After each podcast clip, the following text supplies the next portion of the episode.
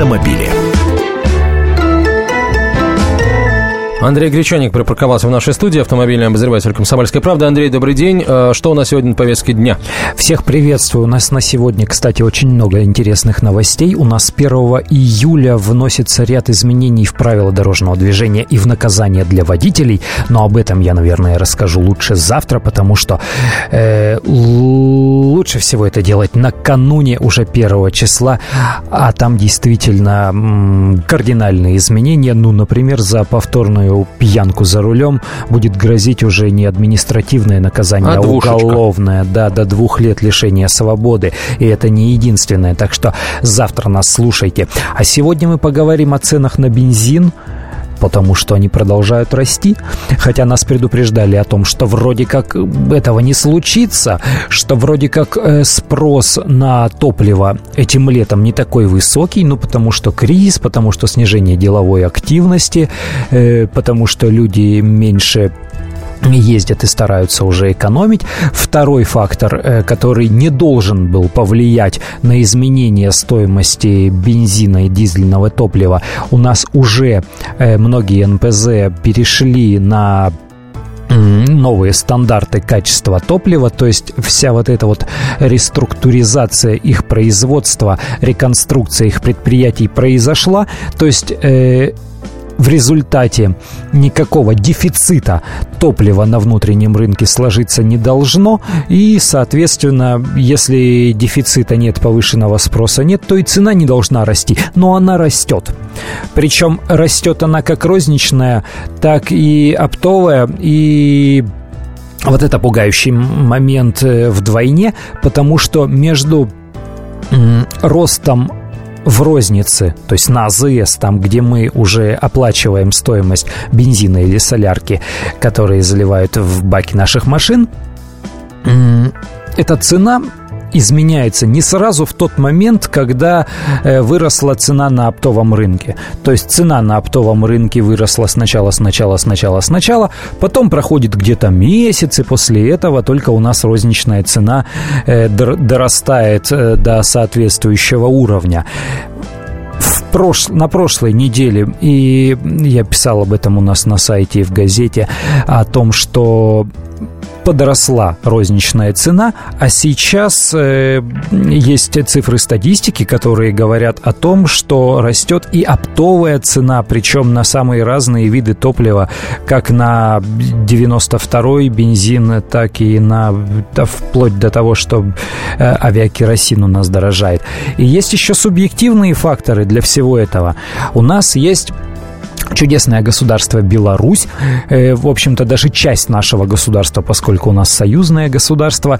И там действует такая схема, они не все знают, а кто-то знает и иногда даже возмущается. Дело в том, что они берут у нас нефть в виде сырья, перерабатывают ее на своих нефтеперерабатывающих заводах и возвращают ее к нам уже в виде топлива, то есть в виде продукта, в виде товара. И Беларусь, поскольку у нас упал курс национальной валюты, сочла, что продавать топливо сюда, в Россию, не очень выгодно, ну, то есть выручка за нее, за него будет ниже, лучше продавать его куда-то в другие места. И, и объем топлива, реализуемого Белоруссией на территории Российской Федерации, сократился. И вот он, ну, пусть не дефицит, но недостаточное количество относительно того объема, который планировался. И второй момент сейчас тревожный, о котором, особенно для москвичей, о котором заговорили в конце прошлой недели, это московский эн пэ зэ сообщил о том, что м- авария произошла на предприятии, и нужно будет ее устранять. А, а столичное эн пэ зэ – это предприятие «Газпромнефть», э, сеть заправочных станций, э, люди, которые ездят за рулем, знают, она велика. Более того, дело даже не в конкретном имени и не в конкретной сети заправочных станций. Дело в том, что сейчас э, все автозаправочные станции, вне зависимости от того, что там на них написано э, сверху перед въездом, они имеют право покупать топливо на свободном рынке. То есть, если это предприятие «Лукойл», вовсе не обязательно, что это лукойловский бензин. Если это «Башнефть», вовсе не обязательно, что это бензин «Башнефти». Если это «Газпромнефть», Вовсе не обязательно, что это бензин Газпромнефти. Они друг у друга покупают в зависимости там, от ситуации, от удобства доставки, от каких-то еще факторов. И это все легально, это все чисто. То есть узнать, какой бензин, вы можете только попросив сопроводительные документы к этому топливу, которые в обязательном порядке есть на каждой нормальной, э, честной автозаправочной станции. Ну так вот, э, обещают, что ремонт на московском эн пэ зэ не затянется, и в течение двух недель они успеют его завершить, и, соответственно, недостаток поставок никак не скажется на рынке, не будет дефицита и, соответственно, не будет роста цены. Но, тем не менее, факт есть факт.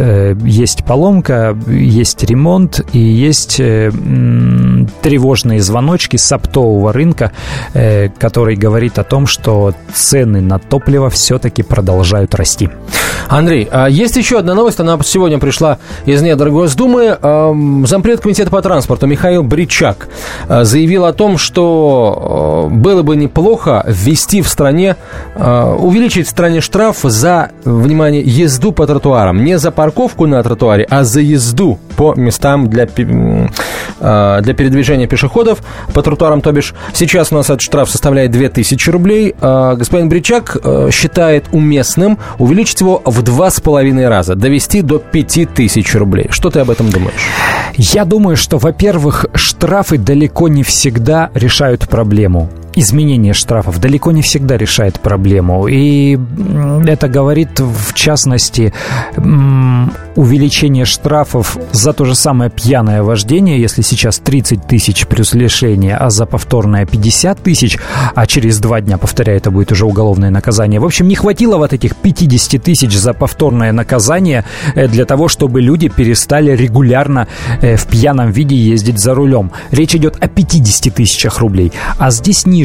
Это первый момент. Здесь, я бы сказал, нужно активнее администрировать вот эти нарушения. Кого наказывали за езду по тротуарам? Вот вспомните, уважаемые автомобилисты, кого-либо из вас останавливал гаишник за езду по тротуару и, и наказывал за это? Вот это отправная точка. Второй момент. Организация дорожной инфраструктуры. У нас зачастую непонятно, что есть тротуар, а что есть проезжая часть. Вот у нас, вот, Антон, скажи, перед редакцией вот этот вот пятачок, где ходят люди и где в выходные э, рынок работает, рынок выходного дня. Это тротуар или проезжая в моем, часть? В моем понимании это тротуар. Вот в твоем понимании это тротуар, и мы все пред, э, преспокойным образом по нему ездим и паркуемся, и никто никогда за это не наказывал. Ну, там действительно есть заезд, э, причем с двух сторон в один уровень с дорогой. Есть, есть, но никакой разметки нет, никаких знаков э, запрещающих или предписывающих какие-то движения нет. То есть вот, ну, непонятно, что это такое. И в большинстве случаев Вернее, не в большинстве случаев, а в большом количестве случаев у нас действительно непонятно, что есть тротуар, а что есть проезжая часть. Вот как-то все аморфно, размыто. Если была бы кругом разметка, если были бы кругом бордюрные камни или ограждения, или столбики, или какие-то значки, знаки показывающие, э, тогда да, тогда было бы все понятно. А сейчас зачастую люди предполагают, что вот на этом месте, да, действительно можно сюда заехать, тут низкий совсем бордюр, камень, никакой разметки, никаких ограничений, никаких знаков. Они думают, что можно всерьез э, вот туда заехать и встать, и все так делают. А на самом деле нет.